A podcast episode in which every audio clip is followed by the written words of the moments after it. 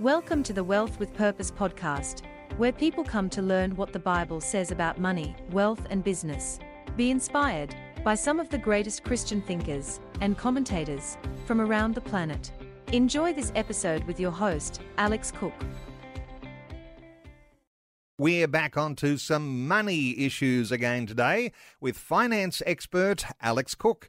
There seems to be a couple of speeds. There might even be more than two, but uh, two speeds in our communities. Either you're flourishing despite these more difficult times, or you might even find yourself in survival mode.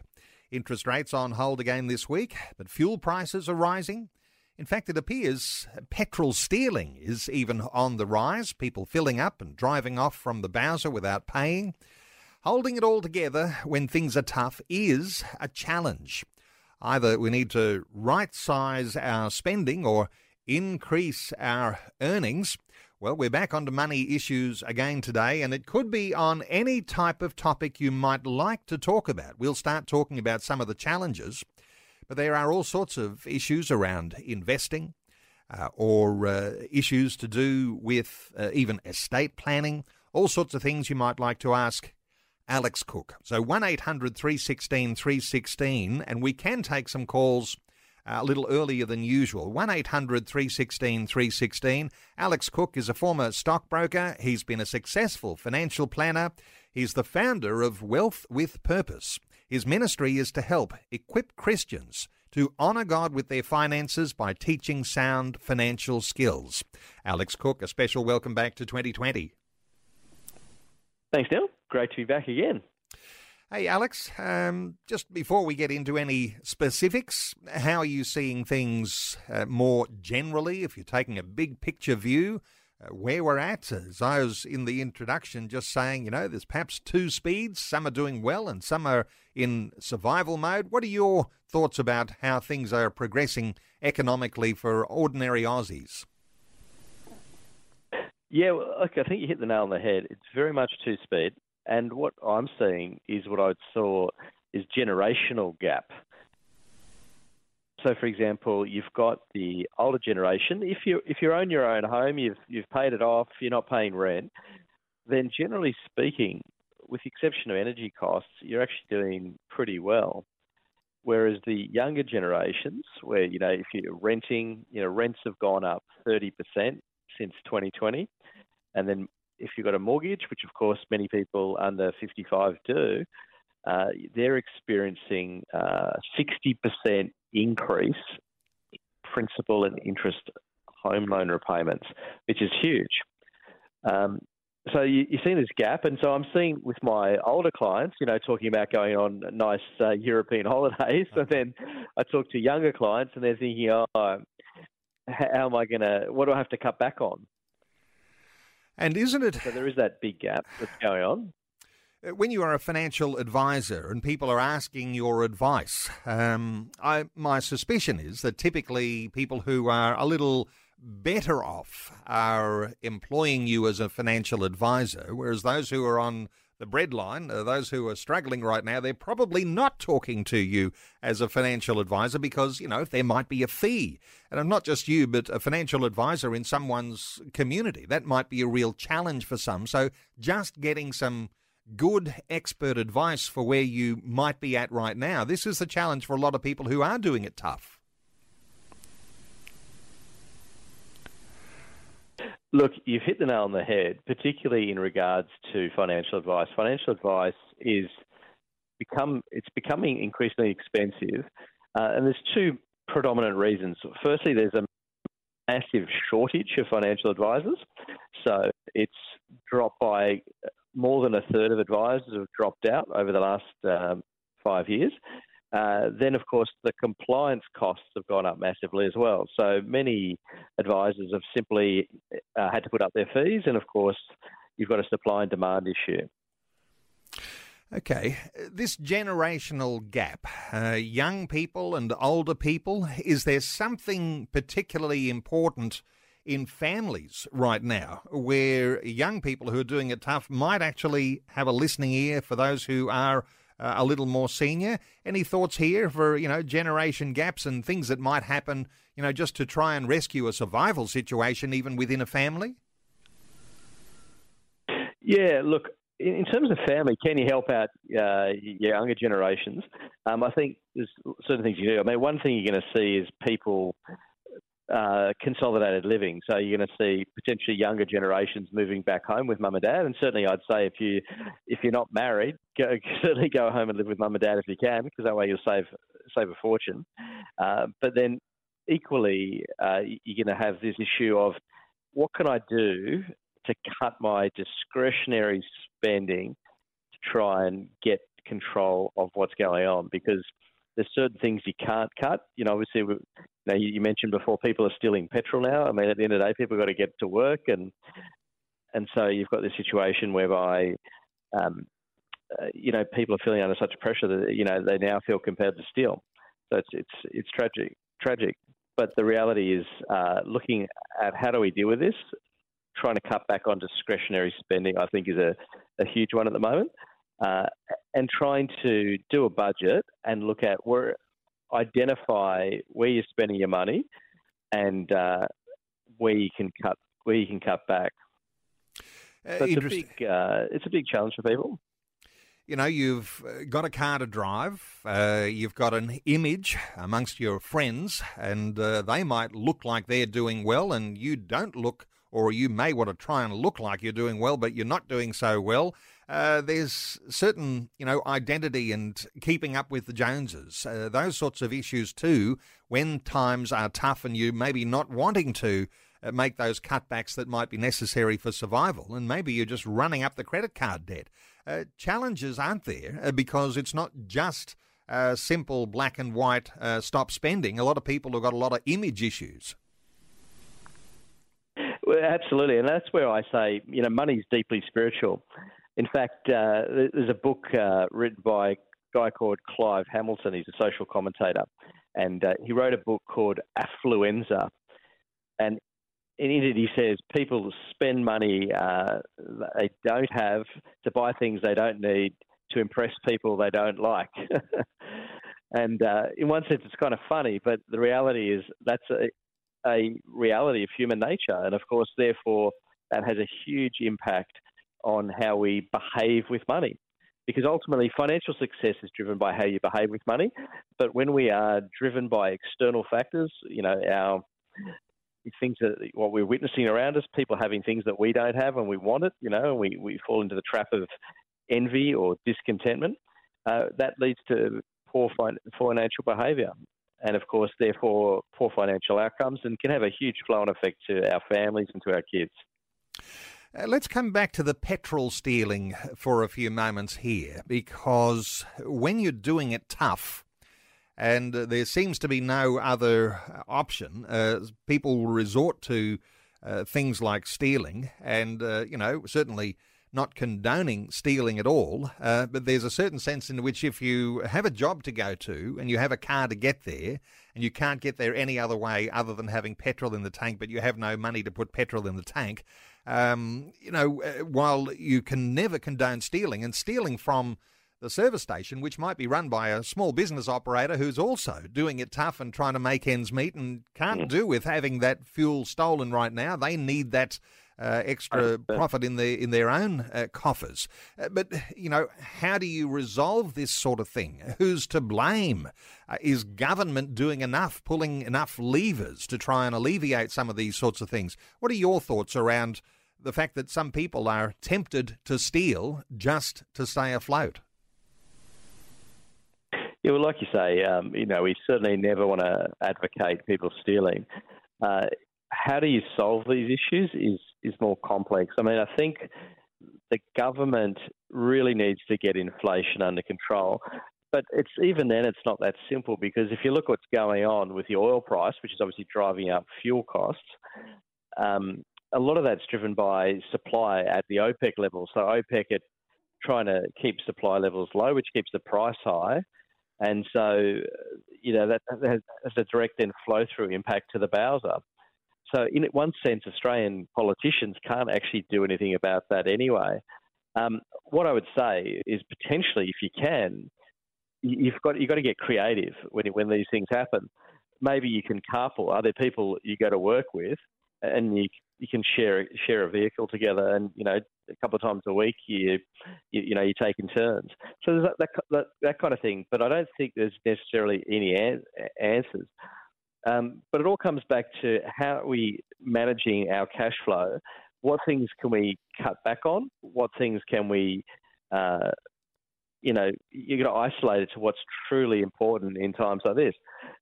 And then maybe say, do I need to increase my income too? But that's not always easy either because, you know, we don't want to make people work seven days a week.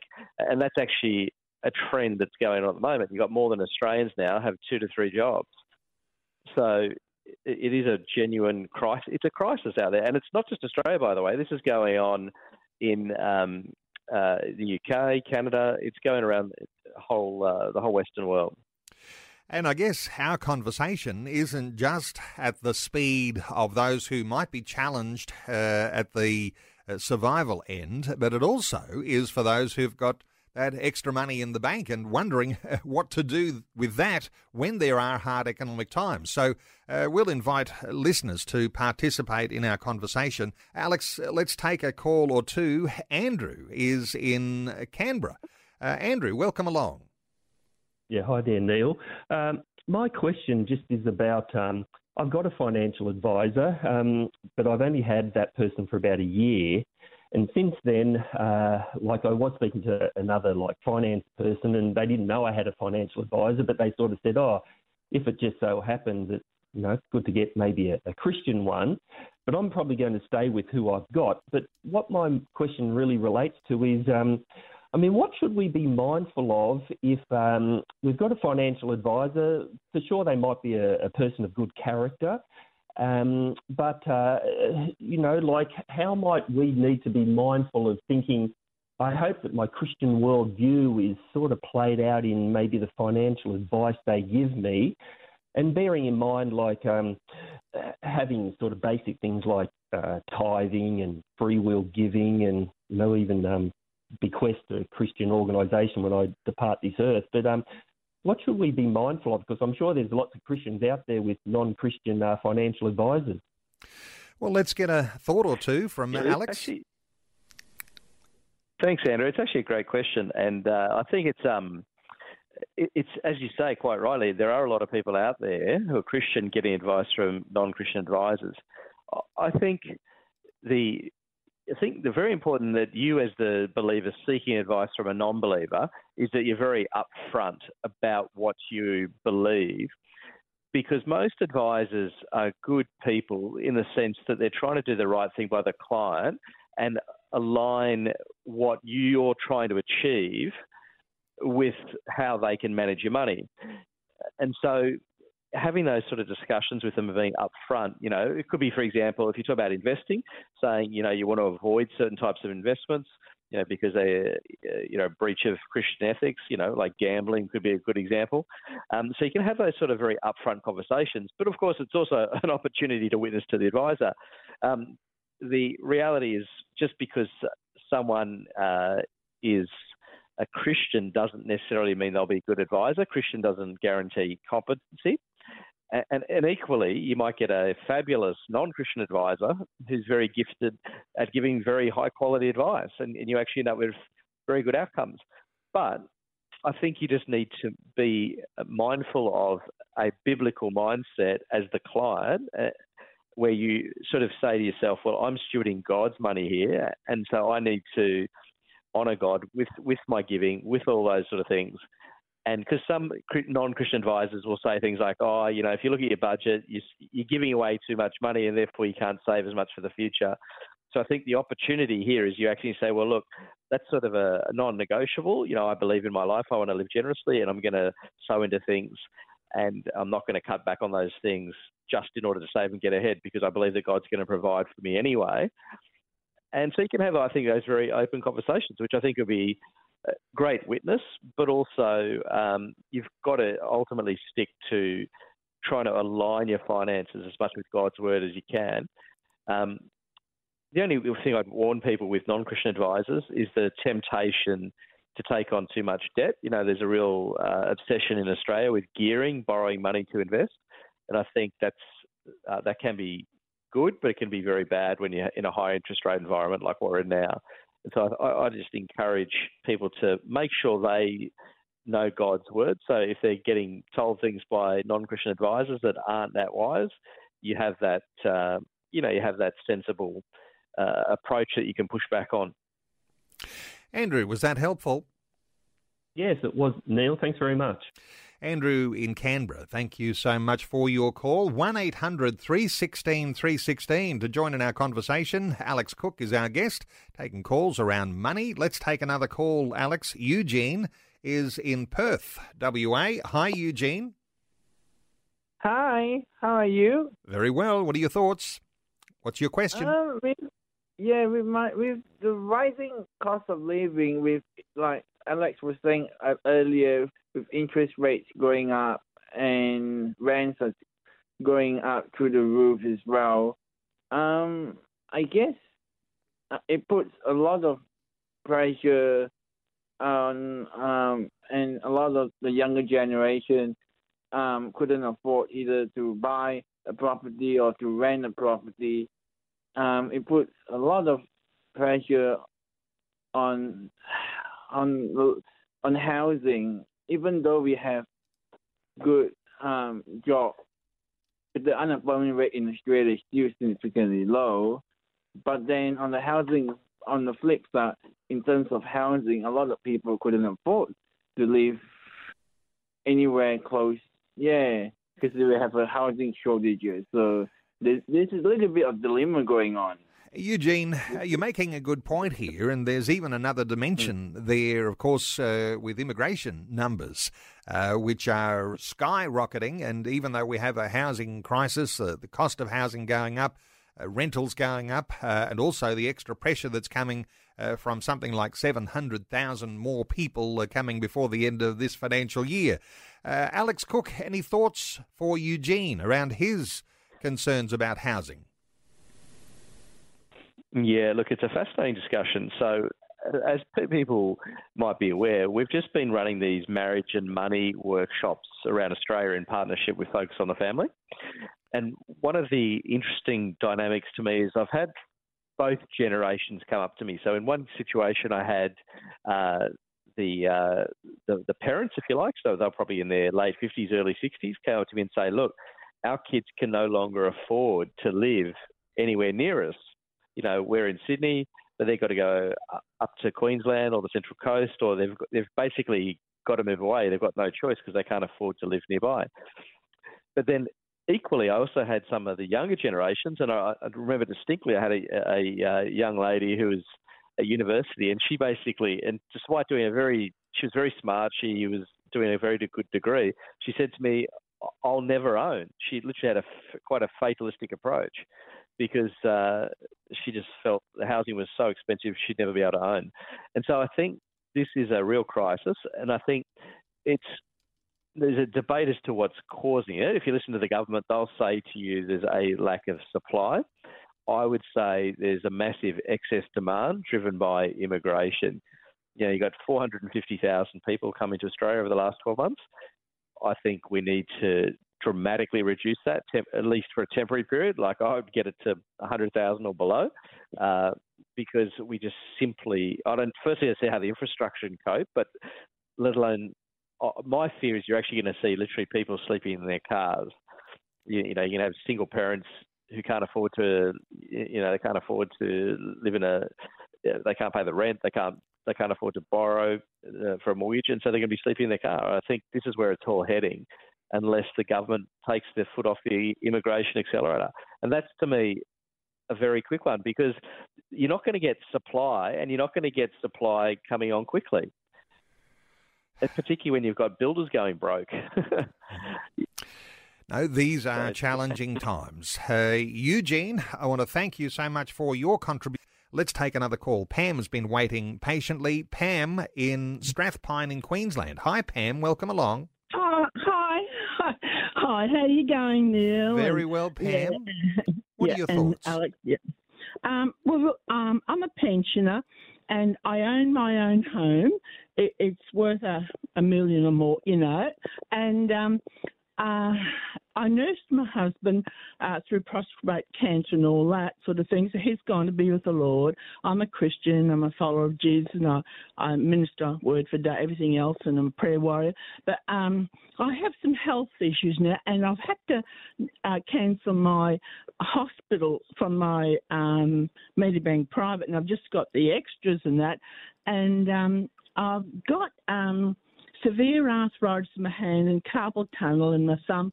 Uh, uh, um, both hands, and I'm finding it because of my previous work and everything. Um, I find it very difficult to um, undo anything and do anything, you know, lots with my hands and that. And um, I went to a special, and it's going to cost me uh, thirteen thousand for one hand, probably the thirteen thousand the other sort of thing. Now I have not got any spare any money. I just pay my credit card and that sort of thing. The only money I have coming in is my pension. Yeah. So, um, uh, if I have to live with it, yeah, um, that's fine. But um, you know, uh, my son said, "Oh, you could take a loan because uh, I own my own home on, uh, on the home, that sort of thing." But I'm doubtful to do that. I'm just wondering, uh, Alex. Pam, let's get do? a thought or two here from Alex because there'll be a lot of people perhaps in the same boat. Uh, you're living in a house, it might be worth a million dollars, but you haven't got the dollars even to no. afford to continue your health insurance. And uh, no. there are some challenging health bills, especially as we all get a little older. Alex Cook, yeah. your thoughts here for Pam. Yeah, look, it's actually it is a very common scenario. It's basically that classic asset-rich, cash-poor kind of scenario where you know we've got a, you know a house worth a lot of money, um, but we don't necessarily have much sitting in the bank ready to go. Um, couple of options. Firstly, there's the one that your son suggested, which is a one that I often get asked about, and that's what's called a reverse mortgage, where essentially you take out a loan against your house. The bank will generally lend up to 20% of the value against the house um, and then you don't have to pay it back. Essentially, the the loan and the interest capitalizes, and uh, you only pay it back when the house is ultimately sold or if one passes away. Um, it's unappealing in some ways because um, even though you don't have to pay any of it back in the short term, it's eating obviously into the equity of the home, and then obviously it affects kids in terms of their inheritance and so forth. But it's not uh, not an uncommon one. The other one I was thinking because your your house is worth quite quite a bit. You know, your house is worth a million dollars. Um, is it at the point where the house is um, is too big and therefore you potentially downsize and unlock some of the equity in it? So if you if we made up some numbers, let's say you sold it for a million, you bought something else for 800 or moved into a retirement village or something like that and therefore you had therefore access to two or three hundred thousand dollars extra um, now that often is unappealing because people don't necessarily like moving out of the family home where there's lots of memories and so forth. But it may be a good solution because you unlock a large amount of money without having to borrow any extra either. Um, because the, the, it, and that would be an easier option than the reverse mortgage because even though the reverse mortgage is very easy to do, um, it, you know the, the risks are that interest eats away at the value of the property, and you know there's less money left over to pass on to your kids ultimately if you wanted to do that. So there's pros and cons of uh, of any approach really when things are tight. But there are two possibilities there that I'd be thinking about. Pam, is that mm. helpful? Yeah, very helpful. Thanks, Alex. Thank you. Yeah, thanks so much. Yeah, yeah, I appreciate it. Yep. Pam in Strathpine in Queensland. Uh, thank you so much, Pam. Our talkback line open 1 800 316 316. Before we take any more calls, let's come back to this uh, question I said I'd ask you just before the news. Alex, mm. how much has our attitudes about our finances uh, to do with dealing with the struggles, the stresses, and uh, and when you're even facing a level of crisis. Uh, and, you know, is there any advantage here? Is there something in the toolbox of the Christian believer that gives us some level of confidence? What are your thoughts here about attitude to our finances? Well, look, I think it's very profound in the sense that, uh, you know, it may surprise a lot of listeners to discover that money is really one of the most talked about issues in the entire Bible. There's something like 2,350 verses. Uh, and I think the reason for that is because God knew that would be a massive struggle for us. Um, and not so much just in the day to day administration sense of it, but more in the heart and attitude issues that flow from money, whether it's, um, uh, you know, you know, you talked earlier on about being envious of others and discontentment. Um, but it's also, I think, having the wrong mindset towards it. So, for example, the the biblical mindset that we want to sort of encourage listeners is to have this mindset. Well, actually, all the money I have is God's, and I need to seek God and honour God with those finances, and to live out from that from that point of view. Because often we tend to think of our money as ours, what am I going to do with my money? Or couples even fall into the trap of thinking it's his or her money. So you get these kind of conflict potentially from that. Whereas when we have the mindset, actually, no, I'm stewarding God's money, and uh, you know it's a privilege to to look after what He's given me. That changes the the, the approach uh, and the mindset that we have towards money. Um, but also wrapped up into that, I think the the one big advantage of tough times, and let's be honest, none of us like tough times, but God is in the, the refining business and, and the restoration business. and uh, that part of that process, I think, is getting to know God and getting to know God's character. You know, God is a God of provision and a God of abundance. Um, in fact, I was doing a um, a Bible study with my daughter earlier. She's 13, and we were doing, I think it was Luke chapter 5. Um, and it was talking about how uh, the disciples went out in the boat, and Jesus said, Put down your nets. And of course, they'd been out fishing all night and they hadn't caught anything. And then um, the the outcome, of course, is they go out and they catch end up catching so much fish because obviously God supernaturally provides uh, that their nets start breaking. And so I think when you're in this sort of tough season, it is this opportunity to not only to learn about money in a practical sense, which obviously I'd, I'd, really encourage, but also to really learn about and trust about God, God's character, what He's like, and the fact is He's a God of abundance. There's no lack of fish, right? There's no there's no lack of supply. God can meet our needs. Um, and so when we have, and you know, and one of the famous verses, of course, is Matthew six thirty three: "Seek first His kingdom and His righteousness, and all these things will be added unto you." So I'm not trying to downplay the significance of being in that tough time that we all, you know, we all go through at some point, but merely to say when we turn to God, we focus on God, realize what God is like and His character, and change our attitude to reflect that, and learning to have faith and trust in Him through these tough times. That uh, will make profound changes both in your own, personal attitude and how you feel about it, uh, but also long term in terms of the way you behave with money and how you ultimately progress uh, going forward. So, it, it, I say, there's opportunity in this adversity that many of us are facing. Uh, my suspicion is too, Alex, that if you are going to see the hand of God move financially, uh, then you're going to be facing that from a point where you are facing tough times and you can't see the light at the end of the tunnel. So, uh, uh, what you're saying, absolutely uh, encouraging. Hey, taking calls, 1 800 316 316. You might have a question, you might have a scenario to put before Alex. Let's take another call. Dean is in Inverell. Dean, welcome along. Oh, g'day. How's it going? Very well, Dean.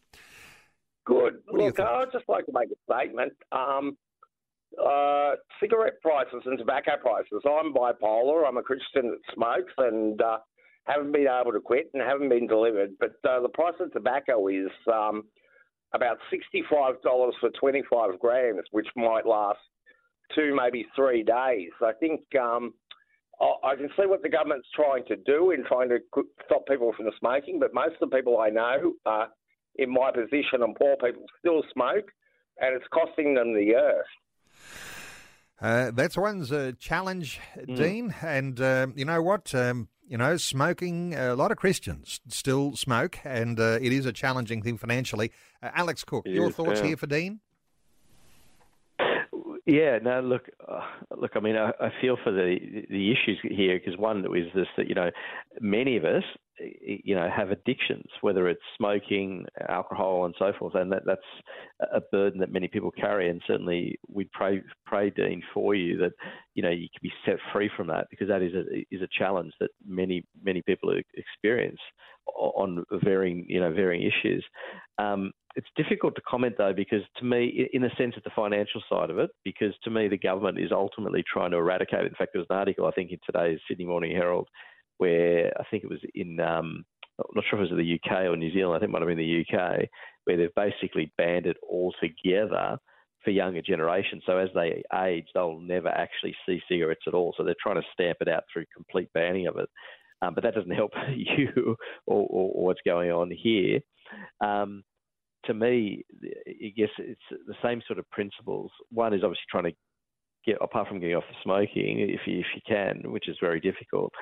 But the other is how do you control it from a financial perspective? How do you um, budget for it and allow for it so that it doesn't have a negative effect on on your total financial situation?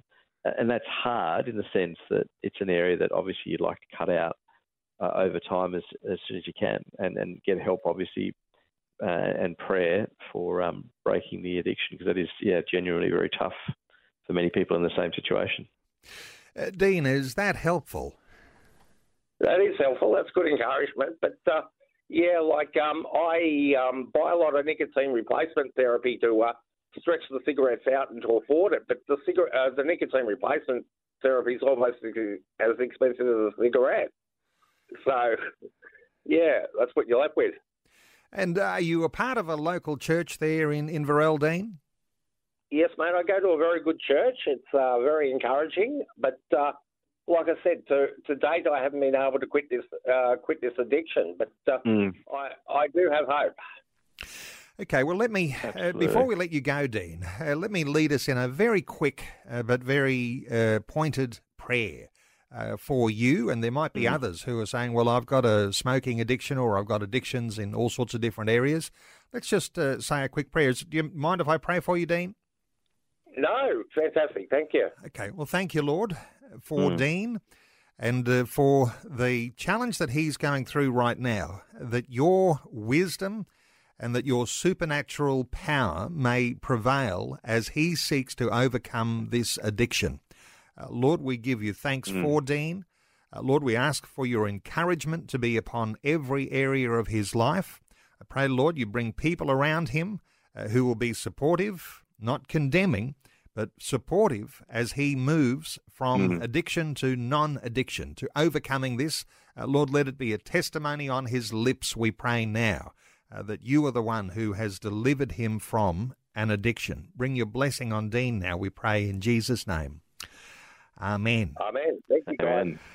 Good on you, Dean. Uh, thank you so much for calling through, and uh, and uh, that's a really interesting and different sort of a, uh, an issue that we've ever had uh, on uh, from a caller mm. here. One 316 316 to join in our conversation. One 316 316. We'll take some more calls as they come through in just a few moments. Um, so, uh, you've got the socioeconomic, uh, lower socioeconomic end hurting the most. Uh, let's just uh, flip the table here for a moment. If you're one of those who is flourishing and you've got cash in the bank and you're saying harder economic times, I, I, I think I hear sometimes Alex Cook saying sometimes there can be opportunities uh, for people who are a little bit entrepreneurial or investment oriented. Uh, what are your thoughts here, uh, Alex, for people who are saying, well, I've got a few mm. spare dollars here, and uh, what, what should I do with that sort of thing right now? Yeah, well, look, there's opportunities abound in, in, in different in different ways and, and contexts. So, uh, the, the, first one, and I guess the um, and what I guess one to challenge listeners with is, you know, there's, there's a great uh, passage that says, "To whom much is given, much is expected." So that one's, uh, I guess, a good accountability one. Uh, but the reality is, there is huge need in our society, and if you're you've been blessed with resources, I believe that God wants us uh, out of the resources He's given us to be a blessing to others. Uh, in fact, there's two fabulous chapters in 2 Corinthians. If you read chapters 8 and 9, I think they summarize the whole Christian concept of generosity beautifully. And and really the idea is that we are to be uh, blessed in order to be a blessing to others and money should flow through us. So if you've got an abundance, whether it's an abundance of income or an abundance of assets and wealth, that is an opportunity for money to flow through you. In other words, it doesn't just stop with you. Yes, your needs need to obviously be met for you and your family, but it should flow through through us uh, to meet the needs of others and uh, to be a to be a blessing, which obviously is a fabulous witness and leads to all sorts of opportunities. And not to mention, you know, from what I, from talking to pastors at the moment, quite a number of churches are now starting to experience giving drop off because obviously the cost of living is starting to bite their members. And so churches are experiencing a slump in giving. So if you're in a situation of abundance, you've got an opportunity to, to inject capital into the church so the church can keep doing uh, the good work uh, that it's doing. So that, that's, the, I guess, the giving piece. But another piece is what you're going to start to see as economies weaken is corrections in asset prices, particularly in the share market, and that will, of course, lead to opportunities as well. Now, I think it's probably premature at the moment, uh, but certainly opportunities often abound in, in challenging seasons. So, um, yeah, always I think always to look through these things, as I say, with a glass half full, um, because opportunities abound, and of course we've got a great God that loves us and wants to to help us through, and who, uh, if we do have an abundance, wants us to live generously out of that abundance. So, if you've got an abundance, uh, don't be blind to the needs, and that might be needs uh, either within your own family or your close community, or perhaps in your local church. Uh, but as things continue to develop, and if they do worsen, as you say, Alex Cook, especially keep your eye on the share market because as certain uh, certain prices uh, come down, uh, uh re re right size, all sorts of things like that, uh, then there may be opportunities. Taking calls one 316 316. Let's squeeze in perhaps one more. Maybe we can get in two. Carol is in New South Wales. Hi, Carol. Yes, hello. Nice to hear your voice again. I hope you had a nice break. Um, look, I hmm. just wanted to encourage Dean. My late husband and I were in ministry, and um, I'm a bit of an old school girl. Uh, Hudson Taylor uh, did a piece, and also R.A. Torrey, who wrote uh, letters uh, to laymen.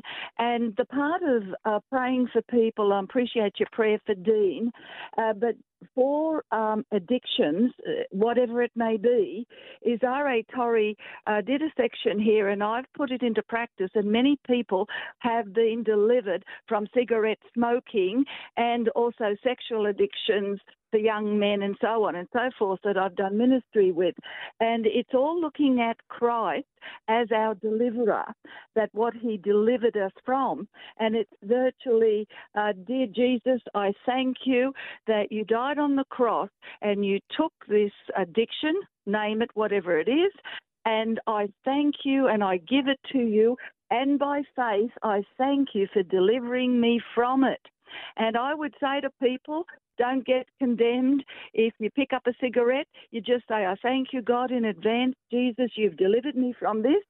And then put the cigarette out and thank God again. Some people are delivered immediately, some are a couple of days, and it works with pornography and sexual addiction and alcoholism as well. It's praising and thanking God for the work done and looking at Jesus as your deliverer. Wonderful insight, mm. Carol, and I'm sure the Dean will receive that uh, very humbly and others who might be challenged, uh, yes, to keep Christ uh, front and centre. Carol, thank you so much for your contribution. Let's squeeze in one more call. Mm. we've got uh, Vic in Hobart. Hi, Vic. Welcome along. Ah, thanks. Appreciate um, you uh, answering my call. Look, I was actually calling with regard to Dean's um, story that I was really touched by as also. Um, I think there was a point that Dean touched on that that um, not meant this as a criticism, but perhaps just um, got uh, slipped through the net a little bit just in the process of the conversation.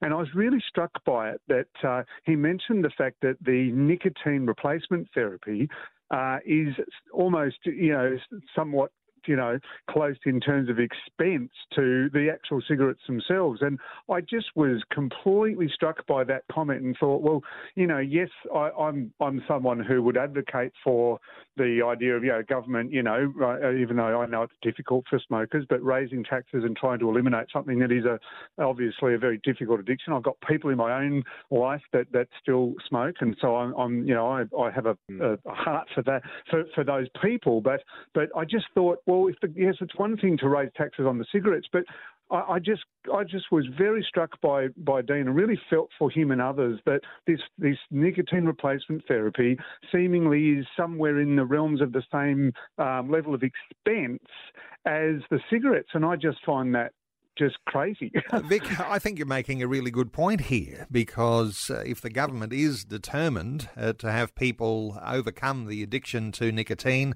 then perhaps that sort of subsidy to the replacements uh, might be a useful thing.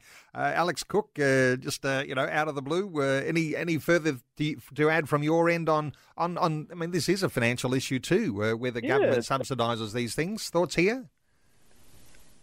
Yeah, well, I think that may be a good long term solution to help people by doing exactly what you're saying. Um, as I say, it was an interesting call because it's not something that we'd, uh, you know, I'd given much thought to in the past and dealing with these addictions because it does have a profound a financial impact on people. And so I think uh, the suggestion uh, Vic's making is a good one.